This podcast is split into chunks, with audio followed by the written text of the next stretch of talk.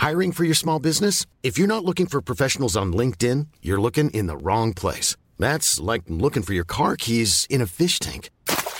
LinkedIn helps you hire professionals you can't find anywhere else, even those who aren't actively searching for a new job but might be open to the perfect role. In a given month, over 70% of LinkedIn users don't even visit other leading job sites. So start looking in the right place. With LinkedIn, you can hire professionals like a professional. Post your free job on linkedin.com slash spoken today.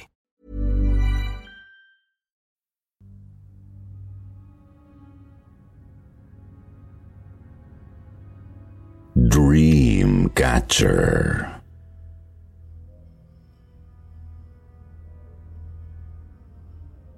Alam niyo po ba yung Dreamcatcher? Yun bang parang ring na may net design sa gitna? Madalas po itong sinasabit sa may ulunan ng kama. Pero pwede rin naman sa may mga bintana o pinto. May iba pa nga po na sa kanilang mga kotse ito sinasabit. Ayon sa mga paniniwala, Sinasaluraw ng mga dreamcatcher ang mga bangungot at masasamang enerhiya habang natutulog ang nagmamay-ari sa kanila. Pagsapit ng umaga, kapag natatamaan ng araw ang isang dreamcatcher, nalulusaw raw ang mga negativities na nakolekta nito. Nakakatulong raw ito upang gumanda ang araw at buhay ng mga taong may dream catcher. Napakaganda ng sinasabing pakinabang ng dream catchers, ano po? Gusto ko nga rin po sanang ma-enjoy ang benefit na yon, kaya tuwang-tuwa ako nang padalhan ako ni mama noon galing USA. Ang problema, imbis na pakinabang, may sa demonyong delubyo lang ang dinulot nito sa buhay ko.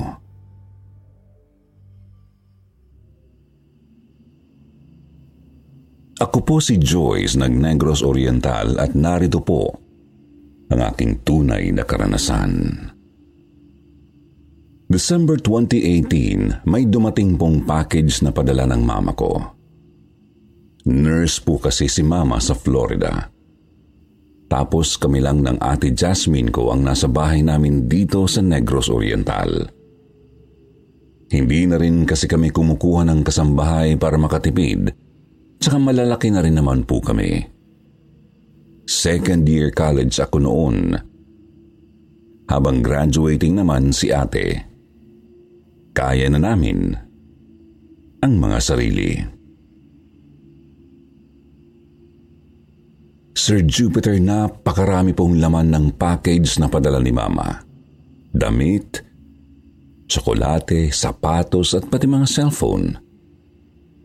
Tuwang-tuwa po talaga kami ni ate kasi magagamit talaga namin ang mga yun. Gayon pa isang maliit na kahon po ang talagang umagaw sa pansin ko. Isang kahon na naglalaman ng isang lumang dream catcher. Ang saya ko po kasi mahilig po talaga ako sa mga ganoong mystical objects. Hindi naman ako naniniwalang may powers talaga sila. Gusto ko lang kolektahin para gawing display of fashion accessories. Balak ko na nga pong bumili ng sarili kong dreamcatcher noon eh. Mabuti na lang at nagpadala si mama. Authentic pa. Sabi po kasi ni mama, Isang Native American daw po talaga ang nagmamayari noon. Traditional pa nga po pati ang design na kulay brown at gawa rin sa mga natural materials. Halata nga lang daw talaga ang kalumaan sa medyo kupas na nitong kulay.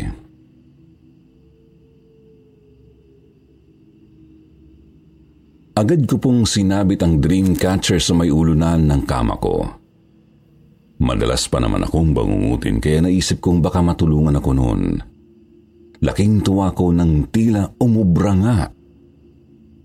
Sa mga unang araw at linggo ng Disyembre, hindi po talaga ako binangungot. Palaging masarap ang tulog at gising ko.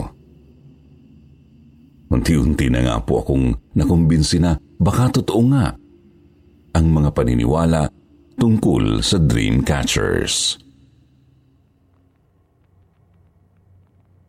Subalit nagbago po ito ng mismong bagong taon, Sir Jupiter. Galing po kami sa bahay ng mga pinsan namin noon. Tapos umuwi lang ng bandang alas 11. Sabay na kumain ng medyanoche at nag-inuman ng konti. Tapos nagpa siyang matulog pagsapit ng alauna. Pagkapasok ko sa kwarto, napadako ang tingin ko sa nakasabit na dream catcher. Sa di malamang dahilan, ay biglang kumabog ng konti ang dibdib ko. Yung pakiramdam na may kasama ako sa kwarto na hindi ko gusto. Pero wala naman akong nakikitang kahit sino sa loob. Nasa kanyang sariling silid na rin kasi si ate. Pagkahigang pagkahiga ko palang po pansin ko nang lalong bumigat ang pakiramdam ko sa loob ng kwarto. Ibig kong sabihin, ramdam kong napakabigat ng hangin. Tipong may pressure talaga sa balat. Ngunit dahil nga po nakainom, hindi rin nagtagal ay nakatulog na po ako. Di nga lang tulad ng mga nagdaang gabi, napakabigat po ng tulog ko noon. Yun bang ramdam mo ang mabagal na takbo ng oras kahit napakalalim naman ng tulog mo? Ramdam ko rin ang tuloy-tuloy na pagsaklob sa akin ng malamig na hangin ng kwarto. Hanggang sa bigla po akong nagising. Di ko naramdam ang bigat ng hangin pero ramdam ko namang may nakatingin sa akin. Kumabog ang dibdib ko. Nagpalinga-linga. E wala naman kahit sino sa kwarto ko. Binuksan ko pa nga po ang bintana para tingnan kung may tao ba sa bakuran. Wala rin naman.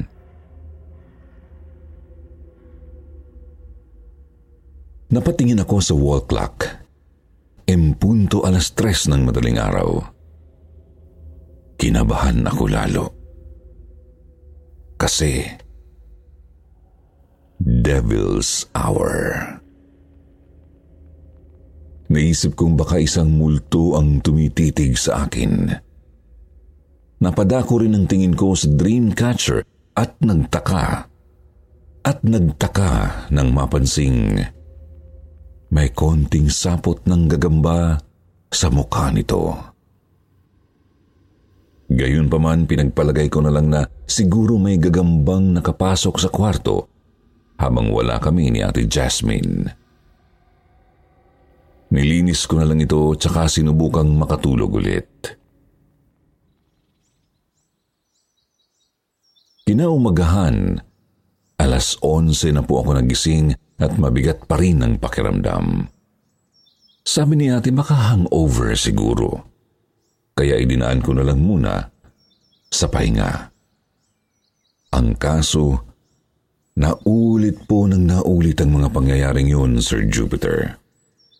Palala pa nga po eh, palaging mabigat ang pakiramdam ko sa kwarto tapos nagigising ako palagi kapag impunto alas tres ng madaling araw.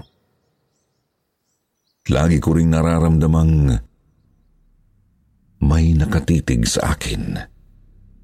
At lagi ring may sapot ng gagamba sa dream catcher. Lumipas pa po ang mga araw, dumami na po ng dumami ang sapot kahit nililinis ko naman palagi ang silid. Nababahala na ako noon kasi matatapos na ang Christmas break pasukan na ulit. E wala pa akong maayos na tulog. Kaya ang ginawa ko, inalis ko muna ang dream catcher sa kinasasabitan nito. Bagamat hindi naman ako naniniwala sa mga superstition talaga pero pasama po kasi talaga ng pasama ang kutob ko sa bagay na yun. Ibinalik ko ito sa maliit niyang kahon sa kanilagay sa ilalim ng kama. Dalawang gabi rin po akong nakatulog ng maayos noon, Sir Jupiter. Subalit sa ikatlong gabi, nagising na naman ako ng alas tres. Kasi naramdaman ko na namang may nakatitig sa akin. Nagpalingalinga at nanlaki ang mga mata ko nang makitang may anino sa bintana isang taong nakatayo. Tapos parang may suot sa ulo na hindi ko natukoy kung ano. Binuksan ko ang bintana. Walang nakitang kahit sino sa bakuran. Sinarado ko ito ulit. Tapos nagtalokbong ng kumot. Ramdamang matinding pagkabog ng dibdib ko habang sinusubukang makatulog ulit. Nagulat na lang po ako nang magising ako sa gitna ng madilim na gubat, Sir Jupiter. Gabi at walang buwan. Pero lalong dumidilim dahil sa malalaking mga puno na mayayabong ang mga dahon. Napakakapal at napakahahaba din ng mga damo na nasa paligid ko. Wala akong ibang liwanag kundi tanglaw na nagmumula sa isang apoy Napakalayo nga lang nito, kaya't halos wala rin akong maaninag. Pinilit kong bumangon kahit napakabigat pa rin ng pakiramdam ko. Lumakad ako papunta sa liwanag kasi yun lang ang naiisip kong pwedeng gawin. Hakbang lang ako ng hakbang kahit masyadong masukal ang lugar. Papaiyak na nga po ako kasi hindi ko talaga malaman kung paano akong napunta roon. Kakaisip ko po na pagtanto kong binabangungot ako. Doon ko na sinimulang sampalin at kurutin ang sarili pero hindi ako magising. Umupo na lang muna ako sa paanan ng isang puno para magpahinga. Nagpalinga-linga ngunit wala talaga akong ibang makita kundi nakakikilabot na dilim at ang apoy sa malayo. Napasandal ako sa puno. Bahagyang nagulat nang may maramdamang makati sa may batok, likod at mga braso ko.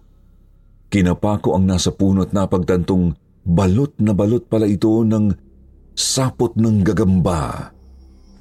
Tumayo ako.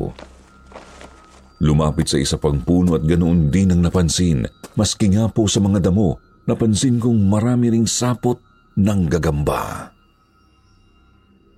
Nanginig ang kalamnan ko nang umihip ang napakalamig na hangin. Napasinghap ako at napalingon ulit sa may apoy. Doon ko napansing. May gumagalaw sa bahaging yun.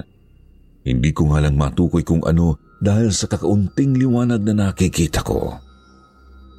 Gayon pa man nilakasan ko na lang ang loob at lumakad papunta sa nakita kong gumagalaw. Nasa isip ko kasi, yun lang ang pwede kong gawin noon. Kampante rin na magigising naman ako kung sakali mang salubungin ako ng kung anong kilabot.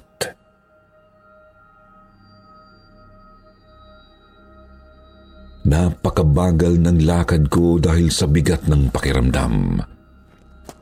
Halos nakabako na nga po ang likod ko eh.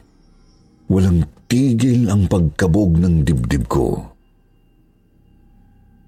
Tapos napapaiyak na rin sa takot. Palapit lang ako ng palapit sa apoy hindi ko na magawang huminto at umupo.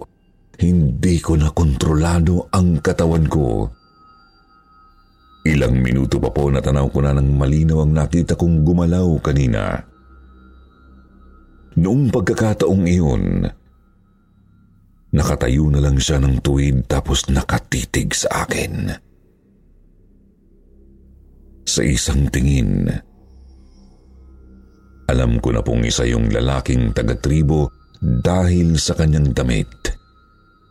Meron din siyang suot sa ulo na maraming makukulay na mga balahibo ng kung anong ibon.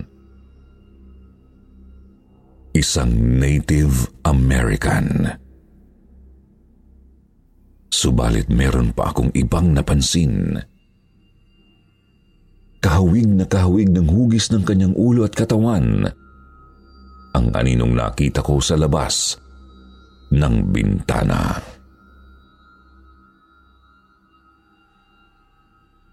Mga sampung metro po ang layo ko sa kanya noon. Nakatayo lang ako at nagtitigan lang kami sa isa't isa. Ramdam ko ang lamig ng hangin sa paligid hanggang sa nagulat na lang ako nang biglang nanlisik ang kanyang mga mata at nagtangis ang mga ngipin. Pansin ko ring nanginig ang kanyang katawan habang nakatayo. Doon ko naramdaman ang kanyang matinding galit na lalong nagpakilabot sa akin. Sir Jupiter, tuluyan akong nagulantang nang makita ko siyang magbago ng anyo at naging isang napakalaking gagamba. Itim at mas malaki pa sa akin.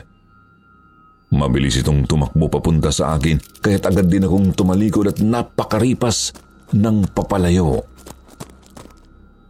Ramdam ko nang nag-uunahan ang bilis ng mga binti, mga patak ng pawis at pagkabog ng dibdib ko. Dinig na dinig ko rin ang mga yabag ng mga paa ng higanting gagambang humahabol sa akin hanggang sa natisod ako at napasubsob sa may damuhan. Lumingon ako at saktong nakita kong sasakmalin na ako ng malaking gagamba. Doon na po ako habol hiningang nagising at napaupo sa kama. Nagpalinga-linga ako sa madilim kong kwarto. Hindi ko maisip kung anong klaseng bangungot ba yun at kung bakit galit sa akin yung kung anong nilalang. Napa I'm Sandra, and I'm just the professional your small business was looking for. But you didn't hire me because you didn't use LinkedIn jobs. LinkedIn has professionals you can't find anywhere else, including those who aren't actively looking for a new job but might be open to the perfect role, like me. In a given month, over 70% of LinkedIn users don't visit other leading job sites. So if you're not looking on LinkedIn, you'll miss out on great candidates like Sandra. Start hiring professionals like a professional. Post your free job on linkedin.com/spoken today. Hawak ako sa ulo at dibdib ko. Pilit pa rin pinapakalma ang kilabot na nararamdaman ko. Nang kumalma na sana ako naramdaman kong may nakatingin sa akin. Nagpalinga-linga ulit pero wala namang ibang tao sa kwarto ko. Wala ring tao sa may bintana. Binuksan ko pa nga po kasi baka naruroon na naman yung taga-tribo. Pero wala talaga. Hanggang sa napadako ang tingin ko sa may ulo ng dingding ng kama at nakita ang napakakapal na sapot ng gagamba sa dating kinasasabitan ng dream catcher. Kinabahan akong lalo, Sir Jupiter. Dali-dali akong lumabas ng kwarto at uminom ng tubig. Pagkatapos kinatok si Ate Jasmine sa kanyang silid para doon muna makitulog. Uminom din muna ako ng alak upang antokin ulit.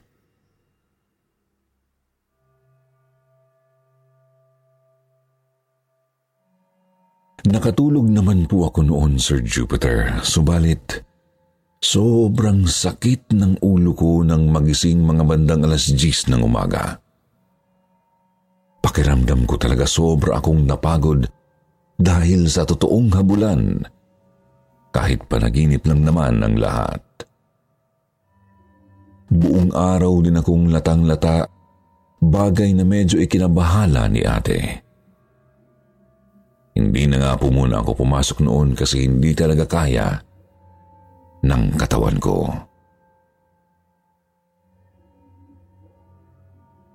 Ginagabihan po noon. Doon na ako ulit natulog sa kwarto ko. Nasa isip na siguro naman hindi na ako babangungutin ulit ng ganoon katindi. Nilinis na rin na maigi ni ate ang buong kwarto ko para siguraduhin wala nang gagamba sa loob. Ngunit, nagkamali po ako. Pagkaidlip na pagkaidlip ko po kasi nakita ko na naman ang sarili sa madilim na gubat. Kagaya ng nauna kong bangungot, balot pa rin ito ng mga sapot ng gagamba. Agad sumaklob ang kilabot sa buong katawan ko, lalo na nang makita ko ulit ang apoy sa may kalayuan. Kita ko rin naroroon ang lalaki na nagiging gagamba kaya hindi pa man siya nakakahakbang papalapit sa akin Mabilis na akong kumaripas papalayo. Hingal na hingal na agad ako kasi magkahalong kilabot at pagod ang nararamdaman ko. Takbo lang ako ng takbo ng hindi lumilingon. Pinipilit makausad kahit napakasukal talaga ng daan. Pilit ding hinahawi at pinapagpag ang mayat mayang mga sapot na humaharang sa akin. Ilang sandali pa bigla akong natisol at nahulog sa kung saan. Ramdam na ramdam ko ang sakit sa naitukod kong braso. Subalit pinilit ko pa rin bumangon at kapain ang paligid. Doon ko napagtantong nasa isang hukay pala ako. Kasi puro lupa ang nahahawakan ko. May mga natatapakan din akong matitigas na mga bagay Yuyuko na sana ako para kapain ang mga yun. Nang bigla kong narinig ang mga yabag ng gagamba mula sa itaas.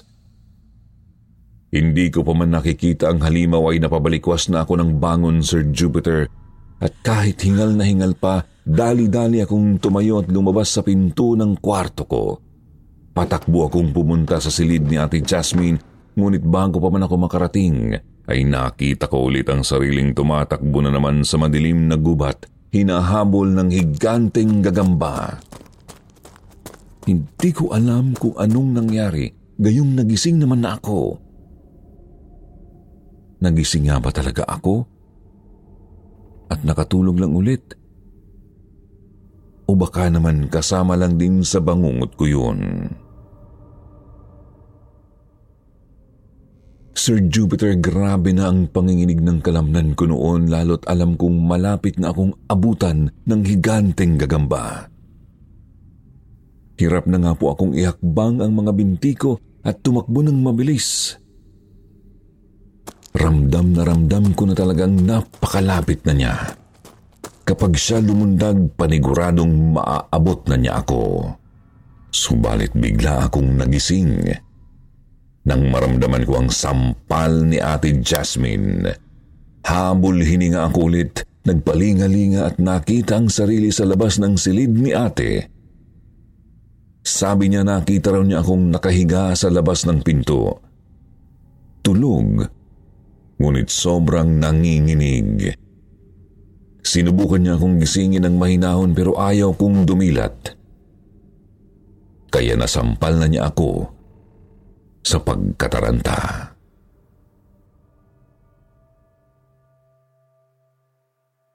Pinainom ako ng tubig ni ate. Nang kumalma na ako, doon ko na sinimulang ikwento sa kanya ang lahat. Kita ko ang pagkabahala sa kanya kasi hindi pa naman daw ako nag-sleepwalking dati. Ibig sabihin, malala na raw talaga ang bangungot ko kung ganun. Mungkahi rin niya natawagan ko raw si mama para magtanong tungkol sa dream catcher. Ibinalik ko nga po ang dream catcher sa kahon nito at nilagay sa ilalim ng kama. Agad ko rin tinawagan si mama at tinanong kung saan ba talaga galing yung bagay na yun. ikinwento ko rin sa kanya ang bangungot ko. Sabi ni Mama, Bigay lang naman yun sa akin ng kasama ko rito sa tinutuluyan ko anak. Kasama raw sa mga nabili niya sa isang estate sale. Yun nga, pagmamayari raw talaga ng isang Native American noong unang panahon. Sabi sa kwento, napatay daw ng isang European settler yung may-ari noon tapos nakita ng banyaga yung dream catcher sa bangkay kaapu-apuhan daw ng banyagang sundalo ang napagbilhan ng kasama ko.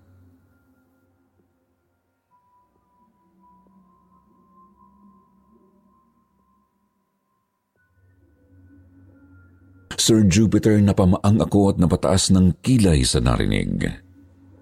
Napagtantong biktima ng mga mananakop na European ang nagmamay-ari ng Dreamcatcher. Marahil isa siya sa mga Native American na lumaban para ipagtanggol ang kanilang lupang sinilangan. Pero bakit ako? I- ibig kong sabihin, bakit pati sa akin nagpaparamdam siya?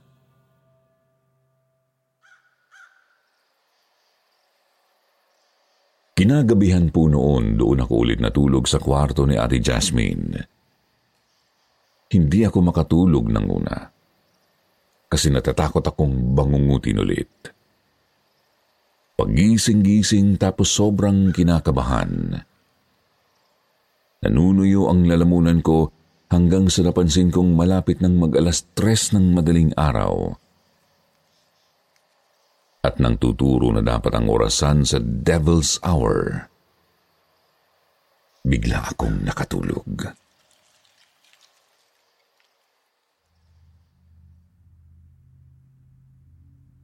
Sir Jupiter, nagising na naman po ako sa madilim na gubat.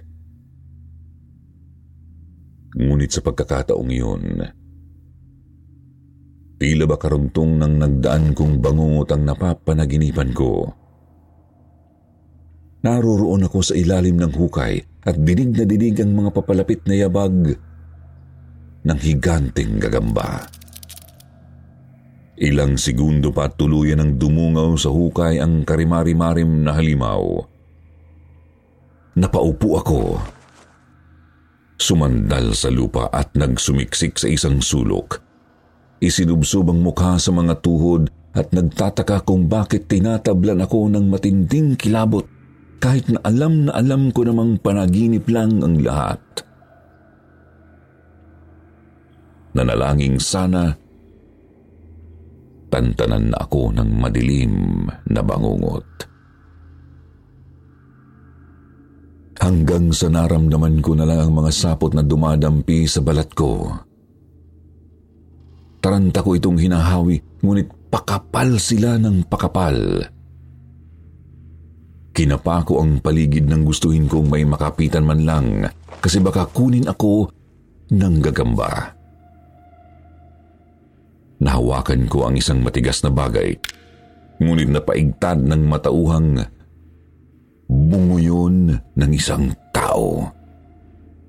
Doon ako sumigaw, sumigaw ng sumigaw, nagmamakaawa sa halimaw na tigilan na niya ako. Napatingala at tuluyang mapaiyak nang makitang nakababa na pala ang lalaking taga-tribo. Madilim ngunit kita ko ang nanlilisik nitong mga mata, halatang galit na galit. Sunod-sunod ko siyang sinigawan. Pilit kong tinatanong kung ano ba ang kailangan niya sa akin. Bakit baka ko siya galit sa akin? Hanggang sa yumuko ito at inilapit ang mukha sa mukha ko. Tinitigan ako sa mata at sinabi ang salitang, Return. Napabalikwas ako ng bangon.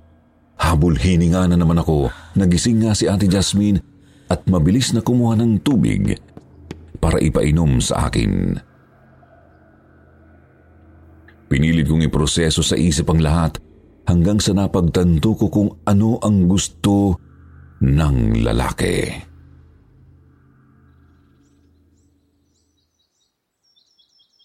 Kinaumagahan din po noon, Sir Jupiter, agad naming pinadala ni ate ang Dreamcatcher pabalik ng USA. Sinabihan namin si mama na ibalik ito agad sa nagbigay sa kanya, tapos ay ipahatid sa kung saang bahay ito galing. Nakinig naman po si mama sa akin, kasi hindi naman kami yung tipo na gumagawa-gawa ng kwento. Ang problema, hindi naniwala yung kasama ni Mama na nakabili ng Dreamcatcher. Tumawa lang daw ito tapos ay isinabit pa ang bagay na yun sa sariling kwarto. Pagkalipas ng ilang araw, tumawag ulit si Mama at sinabing naranasan din daw ng kasama niya ang mismong dinanas ko. Sir Jupiter, simula po noong ipinadala namin ang Dreamcatcher pabalik ng Amerika, tumigil na po ang panggagambala ng tagatribong lalaki sa akin. Wala na rin akong nakikitang kakaibang mga sapot ng gagamba sa kwarto ko. Subalit, napakatinding trauma ang inabot ko sa karanasang iyon. Ang totoo nga po niyan may phobia na ako sa gagamba hanggang ngayon. Naging sobrang maingat na rin po kami ni Ate Jasmine sa pagbili at pagtanggap ng mga mystical items. Total for fashion at decoration lang din naman sila para sa amin, iniiwasan na namin yung mga sobrang luma talaga. Okay na sa amin kahit hindi legit basta maganda naman tingnan. Nakakatakot kasi na makakuha ulit ng item na authentic nga. Pero authentic din yung sumpa. E kayo po ba? Naniniwala po ba kayo sa kapangyarihan ng dream catchers at iba pang mystical items? May mga magaganda o pangit na karanasan na po ba kayo sa kanila? Share nyo naman po yan sa comments at nang mabasa namin ni ate. Hanggang dito na lang po, Sityo Bangungot. Maraming salamat.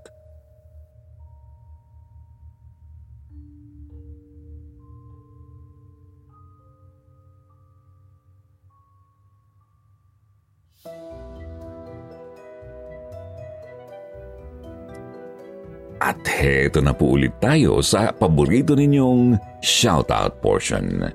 Shoutout kay Hurem Shakib, Marian Calma, Danny PB, Angeline Tomakin, Martin Bernal, Shasha Sudario, Ange Lunario, Elmer Ibanez Jr., Nasli Brabante, Terry Rio Pirio, Darren Navi, Air Asia at Rogelio Parayaw. Basahin naman natin ang ilan sa magagandang comment mula kina Simply Lay at Darren Navi. Sabi ni Lay, the best talaga ang Sityo Bangungot channel at ang KT. Super fan talaga ako ng mga stories ninyo. Hindi nakakasawang ulit-ulitin pakinggan lalo na kapag si Sir Jupiter ang narrator. Siyempre ang gagaling din nila Sir June at Sir Wilmore at Miss Anne at ang buong cast ng KT Ibang klase minsan parang andun ka mismo sa senaryo o story kaya dalang-dala ang emosyon mo. More power, more stories, and more subscribers to come. Sabi naman ni Darren Navi, Sobrang enjoy po talaga sa pakikinig lalo kapag nagpaplansya ako o nagluluto. Hindi ko nararamdaman ang pagod ko dahil nakakawala ng pagod ang pakikinig dito sa ating paboritong channel, ang kwentong takipsilim at sityo bangungot. More stories to come so madami po kaming mapapakinggan. God bless us all. Sa mga hindi po nabanggit, huwag mag-alala. Sa susunod, kayo naman. Huwag niyo pong kalimutang mag-reply sa ating shoutout box na nasa comment section para ma-shoutout ang inyong mga pangalan. Muli po mula sa bumubuo ng sitio Bangungot. Ito po ang inyong lingkod, Jupiter. Nagpapasalamat.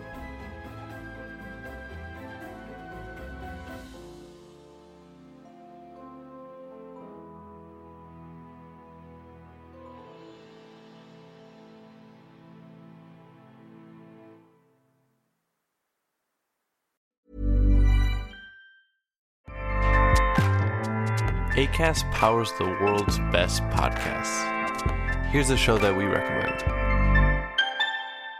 The Real Housewives is a guilty pleasure for most, but if you're looking to not feel guilty about that pleasure, tune in to Everything Iconic with me, Danny Pellegrino, where I break down all the messy moments and behind the scenes antics of Bravo's popular franchise. And on Everything Iconic, I also interview celebrity guests like Kelly Ripa, Kiki Palmer, Drew Barrymore, Cameron Diaz, and more about their guilty pleasures, their past work, and so much more.